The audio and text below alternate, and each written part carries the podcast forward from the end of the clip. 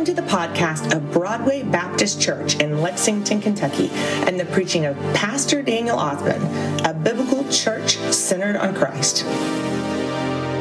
Well, amen.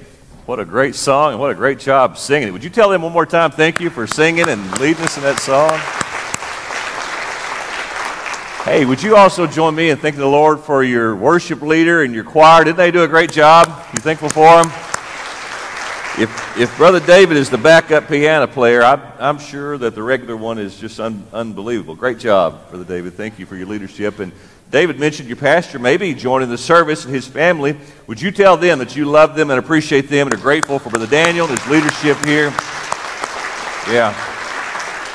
Good to see you all. Good to be with you. My name is Todd Gray. I work with KBC, as Brother David has said. I want to thank you all for just being a great church. This faithful congregation has served the Lord, been used of God to advance His kingdom, to share the gospel from this place and in this community for many years. And I'm grateful for you. I'm grateful also to get to cooperate with you in your, your work. You're one of 2,300 plus Kentucky Baptist churches that are partnering together to reach Kentucky and a world for Christ through your cooperative program giving. You take care of more than 3,600 international missionaries who are sharing Jesus in some of the toughest places on the planet. You also take care of six seminaries who are uh, training ministers and missionaries who will give their life and devotion to Christ. But here in Kentucky, you're funding a lot of work as well. One of those is Sunrise Children's Services, and you've been praying for them and reaching out on their behalf. And I just want to say thank you for supporting Sunrise and the good work that they do. Sunrise cares for some of the most needy and neglected and abused children in the state. I received uh, an email from one who had been ministered to by Sunrise his testimony was that before he arrived at the home in Glendale, which was years ago, he said his mother had broken his arm three times. She had also, I think, broke his jaw. Uh, she had broken his tailbone. And when he arrived at Glendale, he received love from people. He was clothed, he was fed, he was cared for. He heard the gospel of Jesus Christ. He's now married. His wife is a CNA. I think they have three or four children of their own. But you, you helped that young man through your work with Sunrise. And so thank you for caring for them and caring for children and cooperating together as a Kentucky Baptist church. We just praise the Lord one more time, and I'll try to preach to you. All right. Go ahead and find your Bible if you would. Mark chapter 16. I want to speak to you on the subject of the gospel to every home. Mark chapter 16 in your Bible, the gospel to every home. How many of you all are saved and you know you're saved and you're glad that you're a child of God? Raise your hand good and high if you're saved and you know it. Wonderful. How many of you also would say, I'm saved, but I know somebody who is close to me but far from God? If you know someone like that, would you also raise your hand? Most of the hands are up this morning, and I'm grateful that you know some people who are not yet followers of the Lord Jesus Christ just as Miss Janine sang the song here and those, those precious children, a reminder that people really do need the Lord. God uses His people to help those who are not yet saved become saved. Kentucky Baptist Convention is partnering with 2,300 plus churches, 69 Baptist associations, in an initiative that's called the Gospel to Every Home. Your church has been engaged in that work as well and will be engaged further. The goal is to deliver the story, the good news of the death, burial, and resurrection of Jesus to 1,728,681 homes in Kentucky. I think your church uh, took responsibility for 1,800 plus of those homes, which is a wonderful and a strong commitment. But why are we taking the gospel to every home, and why do we think that's important? Here are two reasons. One is because every human being is eternal. Every person will, li- will live somewhere forever and ever and ever, either with God or separated from God. The second reason is we want to make it really hard to go to hell from Kentucky. Amen? We love people. We want to see folks get saved and follow the Lord Jesus Christ. In Mark chapter 16, the author is giving an overview of what we would know as the Great Commission. In this text, Jesus is speaking. He's speaking to his disciples, followers of Christ, and he's letting them know his mission for them after his ascension back into heaven. This text is for us. So there are some challenges in this text, the verses following, even some before. Your pastor may deal with those, but that's not my goal this morning. My goal is to look at this text from the perspective of the gospel to every home. If you're able to stand, would you please stand just for a moment in honor of the reading of God's word? And I'll read these two verses and we'll look at them together. Mark 16, verse 15. Then he said to them, Go into all the world and preach the gospel to the whole creation. Whoever believes and is baptized will be saved. But whoever does not believe will be condemned. Let me say that last part one more time. Whoever does not believe, and believe does not just mean that you believe that God exists, that you believe there is a God, even that He's creator God, even that He's loving. It's not even to just believe that historically there was a time that Jesus was crucified on a cross and was resurrected. It's not even just believing those historical facts, though that's an important part of it. But to believe means to commit your life to Christ. It means to trust Jesus. It means to put all of your eggs in His basket. It means that you're saying, if I have any hope in heaven at all, and I do have hope because the Bible says so, it'll be because Jesus Christ died for me on the cross, He was buried, and He rose again, and I'm trusting Him as my Savior and Lord. And He said He'd save me, and I'm trusting Jesus to save me. The gospel to every home, three simple requirements. Let me say a prayer for us, and we'll look at this text together. Father God, thank you for your grace and mercy. Lord, thank you for the gospel, the hope that we have because of Jesus. Thank you for the Bible, dear Lord, that tells us about, about God and about the Father, the Son, and the Holy Spirit, and tells us what the gospel is. Lord, thank you for those who proclaim the gospel, and thank you for this church, that you called this church into existence, and you've used it down through the years. You're using it today, and their pastor, Brother Daniel, and this congregation to make Christ known in this building, but outside these walls as well. Please use this message for your purposes, for your glory, for your good, the good of your people, and the good of those who are not yet your people. We pray this in Jesus' name. Amen.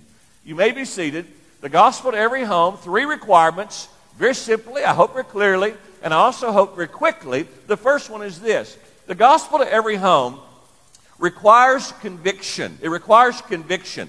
Verse 15 says, Then he said to them, Go into all the world and preach the gospel to the whole creation. It requires conviction. Conviction is a strongly held a position or belief or an opinion. It's something that we really hang on to. And we have lots of convictions. Folks will tell you what their convictions are. In fact, here in Kentucky, we have some convictions about basketball, don't we? Right here, especially in Lexington. We have conviction about where you can get the best barbecue at, at some place in the state. We have political convictions, and we have convictions on opinions, and we don't all see eye to eye on all convictions. In fact, I have convictions about food. How many of you all love to eat? Raise your hand good and high if you like to eat. Listen, this is my people group right here. I mean, we're together and belong in the same place. Uh, I like to I like to eat. In fact, when my family and I take a vacation, we're not too concerned with the national historic landmarks. We just want to find a good cheeseburger, you know, a good place to, to get something to eat.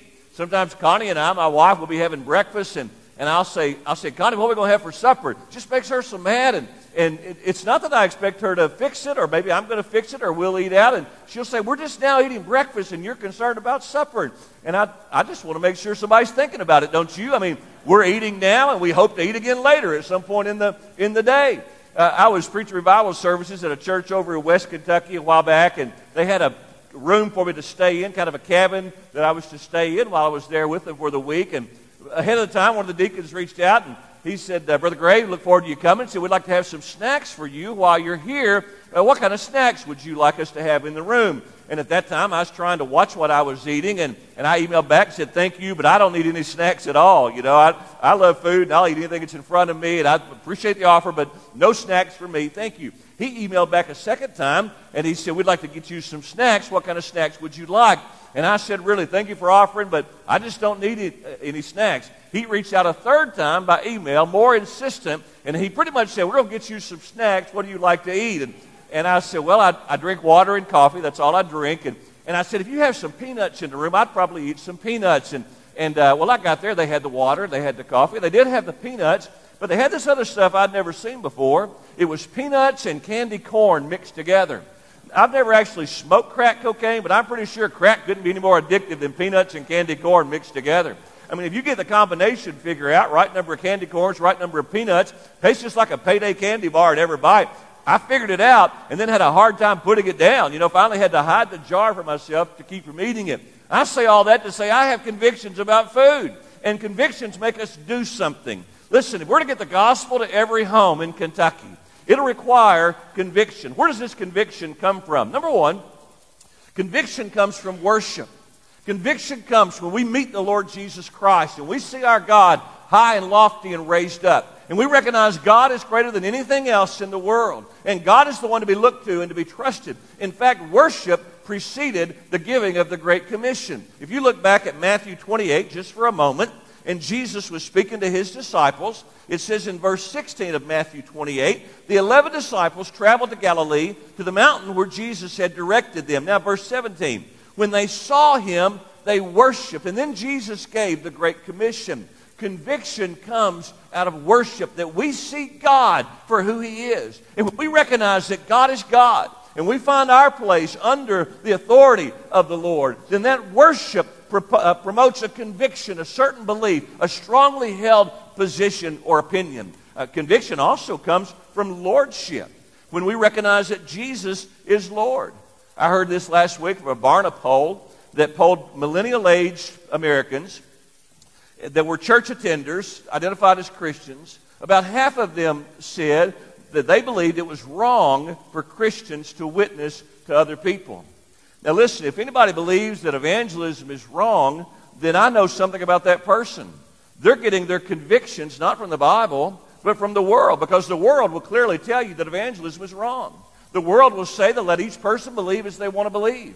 Let each person believe whatever they want to believe about God, about Christ, about the gospel, about heaven, and about hell. And the world will say, don't bother anybody else with your views. Let them have theirs, and you have yours, and don't try to influence anybody else about your religious and your Christian convictions. Hey, listen, the Bible says that there is a heaven and there is a hell. And there's only one way to get to heaven, and re- uh, resisting Christ, refusing Christ, promises eternity separated from God. Love for people would compel us that we must share the gospel with other people. Conviction comes from worship, it also comes from lordship, but conviction comes from discipleship. In Matthew chapter 4, verse 19, Jesus said to his disciples, He said, Follow me, and I will make you fishers of men. And those disciples were identified by following Christ and reaching out to others with the good news of the Lord Jesus Christ. Hey, listen, I love people with conviction. I've benefited personally from people with conviction. Our Lord Jesus Christ had conviction and went to the cross with his convictions to die in our place for us on the cross, was buried, and rose again. Those early apostles, disciples, had conviction about following Jesus. In fact, they laid down their life in order to follow Christ based on his mission and his will for their life. Those early churches had conviction. This church is a church of conviction. You wouldn't be here if you didn't. This church wouldn't be in existence if some followers of Jesus wouldn't have had conviction about there needs to be a church right here on this spot reaching people with the gospel. I've benefited from folks with conviction. 1989, a young Christian couple named Ron and Christy Job, who lived across the street from me in Indianapolis, Indiana. I grew up in Lyon County, Kentucky, but worked in Indianapolis for a number of years before I became a Christian. Ron and Christy had known me because of some business interactions that we had together, and they believed rightly that I was not a follower of Jesus. And they got under conviction about my spiritual condition. They probably prayed about it. They were burdened for me. They were concerned for me. They may have even privately asked others to pray for me and for them to reach out to me. One day they got the courage to walk across North Michigan Road, knock on the door of my apartment, and invite me to church. Now, they were nervous. I was quite honestly inebriated when they came because I was living much of my life that way, working and then doing, then partying whenever I wasn't working. But something about their invitation got a hold of me. They invited me to go to a church, not their church. They knew I had grown up Baptist, and so they invited me to a Baptist church. And I went to the church that they invited me to. The folks in that church loved me. They were kind. They were gracious. I heard the gospel in that church from a faithful preacher of God's word. I, surrendered to Christ, was baptized in that church, answered the call to ministry, met the young lady who would one day become my wife, and was sent out of that church uh, to preach the gospel and to minister for 30 years since that, that time that I gave my life to Christ and began following Jesus. I'm grateful for the conviction of Ron and Christy Job. Listen, you're probably here this morning because somebody had some conviction either a mother, how many of you all had a mother or father, or both, that believed that you should be in church somewhere on Sunday morning? Raise your hand good and high. If you go, listen, you weren't deciding on Saturday night or Sunday morning when to go to church. They'd already decided before you ever showed up in the world in most cases. They'd made a decision that church was going to be part of your life, and they made made, made certain that you were going to be in God's, uh, with God's people to hear about Christ and his gospel. Gospel to every home, number one, requires conviction. Here's the second thing. Gospel to every home not only requires conviction, it also requires cooperation. That we work together toward this mission that Christ has given. Look at verse 15. Then he said to them, Go into all the world and preach the gospel to the whole creation. Gospel to every home requires not only conviction, but also cooperation. Man, I'm glad to be a Christian. I was 24 years old when I got saved. Best day of my life was when Jesus Christ came into my life and forgave me of my sin. I knew I was right with God. I could call God my Father. I had peace with God. I had a promise that if I died right there at that moment, that heaven was going to be my home. I had the family of God. I met Christian people I'd never known before. I love meeting followers of Jesus and just knowing believers. Some of the greatest people I know in the world, in fact, most of the greatest people I know in the world are followers of the Lord Jesus Christ. They have compassion, they have mercy, they have kindness, they live sacrificially, they love the Lord, they love the local church, they want to use their life to serve Jesus. I'm glad to be a Christian, glad to be saved. I'm also glad to be a Christian who is part of the Southern Baptist Convention. I'm not ashamed to be Southern Baptist. We don't always get it right. In fact, lots of times we uh, get some things wrong, and we're very loud oftentimes on how we figure things out, how we're going to work together. But I believe that we're better together than we are apart. We can do more together in cooperation than we can do any single group or church by, its, by itself. And I've experienced cooperation in a local church. One of the churches that I pastored, I won't share the name, it's not that important. They had, a, they had an old deacon his name was Bruce, and Mr. Bruce, who I love, he was just a crusty old man. That's all he was. White hair, white goatee, and looked grumpy half the time, but he wasn't. He just loved the Lord, and, and he just his, his face didn't always show it, just like mine doesn't always doesn't always show it. And uh, before I got there as pastor, there was a lady in that church who she had some wealth, and and she wanted to buy a church van and donate it to that church. And so she went out, bought a 15 passenger Ford van, and paid cash for it. She had the name of the church written on the side of it, and she donated that church, that van, to the church. Everyone knew that she had donated it. Well, after a while, she got kind of put out with her church, and so she showed up at business meeting one night, and she wanted her van back, and she made it be known that I'm not happy here anymore, and I want my van back. Well, Brother Bruce stood up and he said, I make a motion we don't give it to her. Somebody else seconded and those folks all voted in favor, and she went home without her van.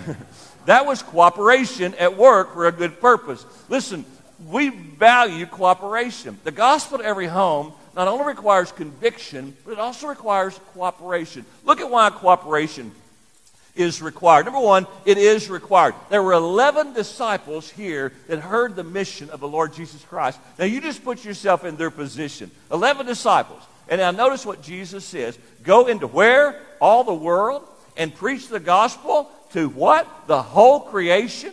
And if I'm there, Brother David, I'm just looking around and I'm saying, man, there are 11 of us. and you're saying go into all the world and preach the gospel to the whole creation? Us? The 11 of us? But you know what they did? They just started doing it. They just started obeying the Lord Jesus Christ. And you know what happened? The 11 became 120. They were already 120. They met together in the upper room. 120 was somewhere like 500, and those 500 began to share the gospel. In fact, the Bible describes that in one place in Acts that when persecution came, that all the believers were scattered, but those that were scattered went about sharing the gospel. It'd be just like if this church, that all these folks were scattered out somewhere, but in our scattering, that we started telling people about the Lord Jesus Christ. And you know what? That's happened now for 2,000 years.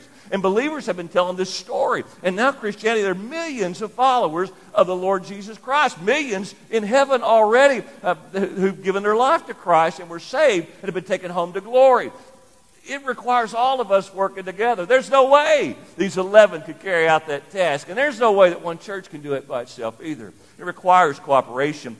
Cooperation is rewarding. In fact, Psalm 133, appreciate Brother Hurd's prayer this morning for the Southern Baptist Convention. Psalm 133 says, Behold, how good and how pleasant it is when brethren dwell together in unity. Cooperation is rewarding. When we work together for a common cause, something that's bigger than any of us and something that matters and has eternal significance, that's rewarding. And then also, cooperation is realistic. You know why that people who don't see eye to eye on everything can cooperate together? Here's why because we have a Savior who is King We have the mission He's given us. We're indwelt by the Spirit of God that allows us to love other people and forgive those who've offended us, and we can move forward together carrying out the will of God. Gospel to every home requires cooperation. Why does it matter? Why does it matter that Kentucky Baptists are working together, that Broadway Baptist Church is partnering with other churches to get the gospel in every home in Kentucky, but also right here in Lexington? I'm going to give you three numbers, and I'll tell you what the three numbers represent. The first number is 295,803. The second number is 13.9%. And the third number is 254,804. Here's what those numbers represent 295,803 is the 2010 census population of Fayette County, Kentucky. There's been another census since then numbers are a little bit different, but they're not much different. 295,803 people in this county. 13.9% represents the percentage of that population, according to Glenmary Research, who does their research based on church attendance records. 13.9% represents the percentage of that population that attends some church somewhere on Sunday morning. This was pre COVID, 13.9%.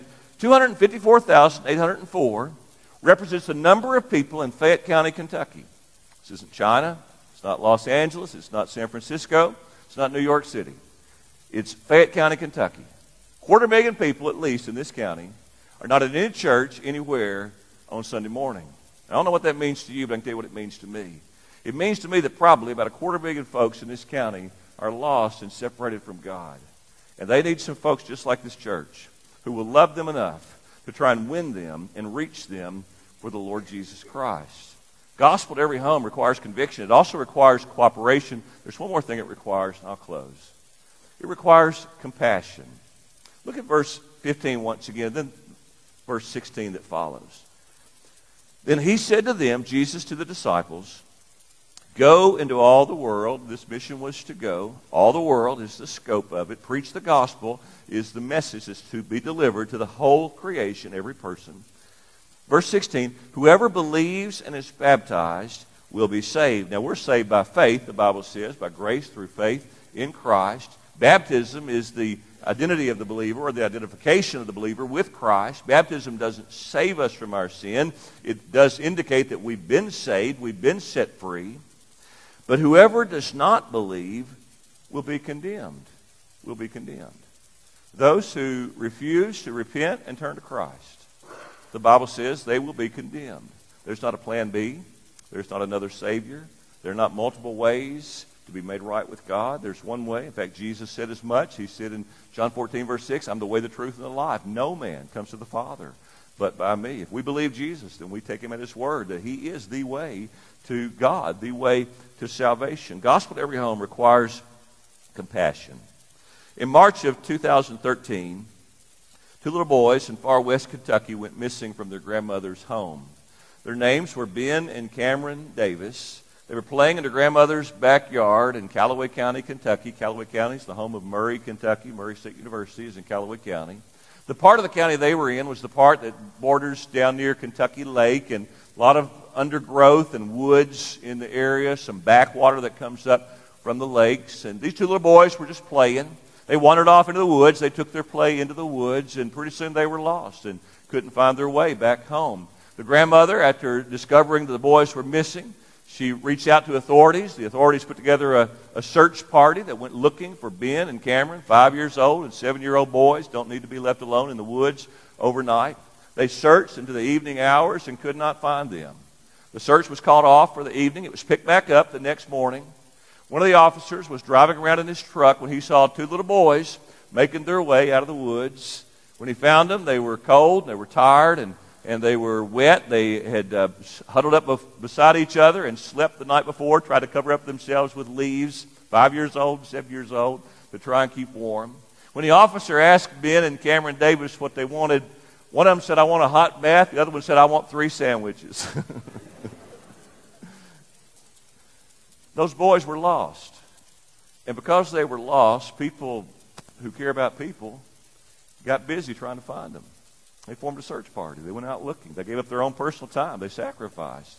where they could go and find these little boys. They labored. Some of them probably prayed. Some probably asked God to help them find these two little boys. I'm sure that grandmother was praying for her little grandsons who she loved, who were very little and had no business in, uh, alone in the woods overnight by themselves. Compassion drove them to do something that they would not have organized to do except for compassion and love of people. The gospel at every home certainly requires a conviction, and it certainly requires that we work together in cooperation, but we won't lift a finger to help anybody else get saved without compassion, without love for people and love for fellow men, even for people that we disagree with theologically, ideologically, politically, even for people who are living lifestyles that you might find reprehensible and that you would just see as upside down and disgusting. As the song has been sung, people need the Lord. People need the Lord. Lost people need the Lord. And for us to get the gospel to every home, it requires compassion.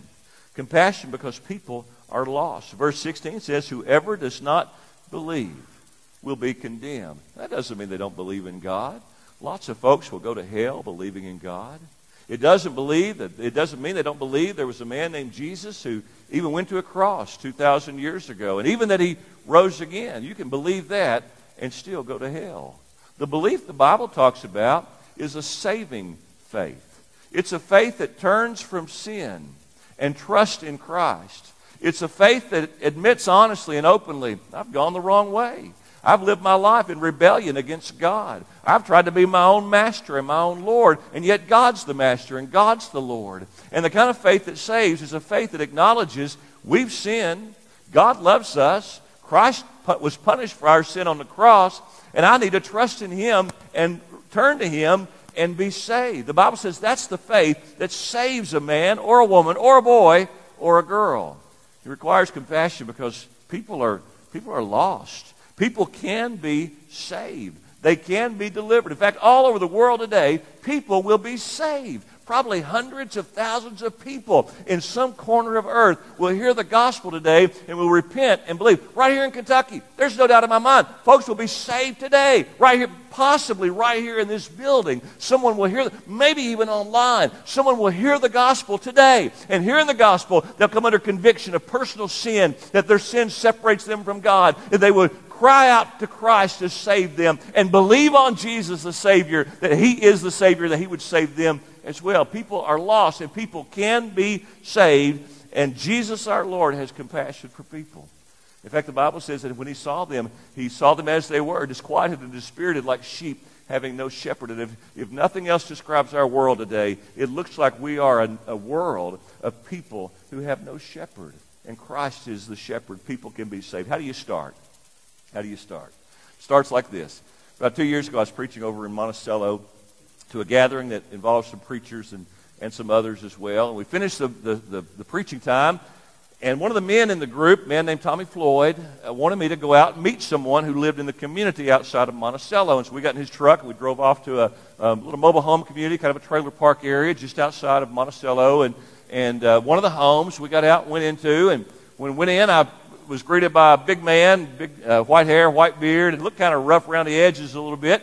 I noticed on his coffee table he had two or three Bibles laid out, and I said, "You've been reading your Bible?" And he said, "Oh yeah, I read it every day." And he started talking about his his walk with the Lord, and and his name was Jody. And uh, come to find out, Jody and I had uh, at least one thing in common. I had grown up near Kentucky State Penitentiary in Eddyville, and Jody had spent time in Kentucky State Penitentiary in Eddyville. And uh, Jody had gotten hooked on amphetamines while he was in Vietnam, and he got out of the army and he started driving a truck and he kept using speed to stay awake for long trips. And, and then he started selling the drugs and, and uh, to support his own habit as well as make a little money on the side. And, and Jody got arrested, went to trial, went to prison just as he should have for what he had done. After he got out of prison, some men in that community, they got a conviction and a burden about Jody. and They started praying for him.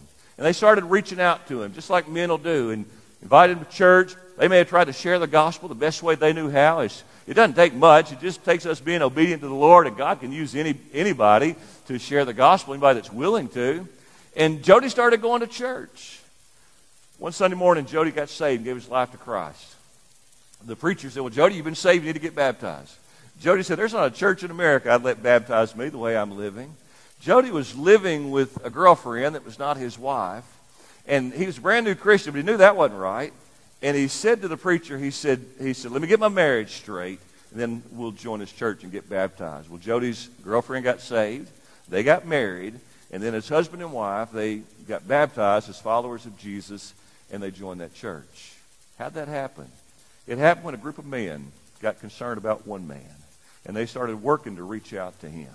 And because they got a conviction, and because they worked together, and because they loved him enough and had compassion for them, Jody's now part of the family of God. When I went to visit Jody, brand new Christian, he's trying to figure out how he could share the gospel with his neighbors that live there in the trailer park around him. I gave him some little gospel booklets, some uh, look like a steps to peace. That's a McDonald's gift card, but some steps to peace with God.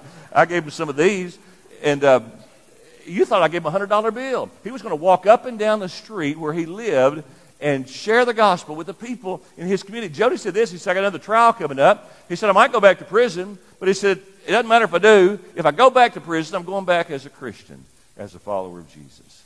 Man, that's something. That's what happens when the people of God work together and try and share the gospel with those who are far from, from the Lord. So I'm going to ask you this question, and I'll begin to close. Would you decide today, those of you who are saved, I don't know who's saved and who's not. I saw a bunch of folks raise their hand. But those of you who are saved, would you decide today that you would join Jesus Christ in his mission to take the gospel to every person? Whole gospel, whole world, whole creation. That you'll say, Lord, I don't know how many days I have left, but however much time I have left, I want to be used by you to help some lost soul be saved for eternity by Jesus. Would you make that decision this morning? It's very possible there's some here in this service or even some joining online who this message really isn't for you. You say it's all well and good, you did a fine job delivering it, but you're not even a Christian yet yourself. You've not yet trusted in Christ as your Savior and Lord. Well, I want to say something to you. The first thing I want to say is God made you in His image. God loves you. God has a plan for your life, and God is your judge. That's all true, isn't it, church? Our sin is more than just bad things that we do. Our sin is actually rebellion against God. Our sin is a rebellious spirit that says, I'm going to do about what I want to do. And I'm going to do it with who I want to do it, when I want to do it, and where I want to do it. Nobody's going to tell me any different. Well, that rebellion works its way out in all kinds of manifestations in human, human living.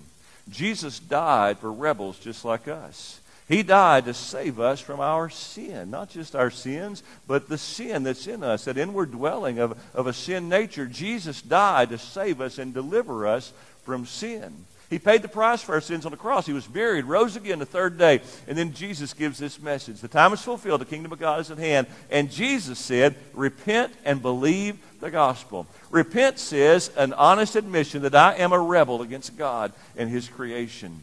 To repent says, I'm willing to turn to God and humble myself and submit to Him. To believe the gospel says, I put all my faith, all my trust in Jesus, the risen Savior. And when you repent and believe, the Bible says life begins right there at that moment. That's good news, isn't it, church?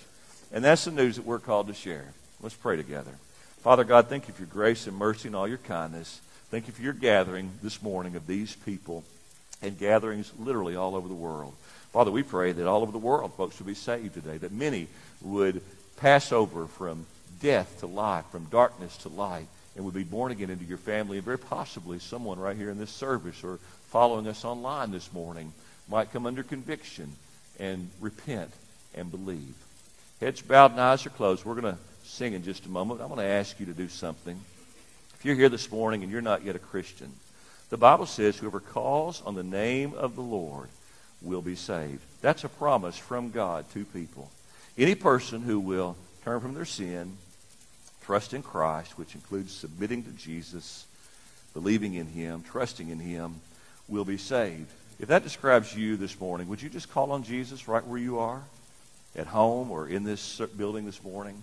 Would you just call on him by faith? Call his name. There are no magic words that save us. It's a matter of repenting and believing. But maybe you would just pray like this and say, Lord Jesus, I'm a sinner. I'm sorry for my sin. I'm ready to turn to you from my sin and trust in you. Jesus, thank you for taking my place on the cross, for being buried and rose again. Thank you right now for saving me. It's in your name that I pray. Father God, thank you again for this service. Please help us now as we prepare for the invitation time. We pray in Jesus' name. Amen. Let's all stand together. We're going to have an invitation this morning. We're going to sing a song and the invitation, but David's going to lead us in this song. And I want to ask you to do something during this song. I want you to do it not because I'm asking, but I want you to do it because you believe God is leading right now.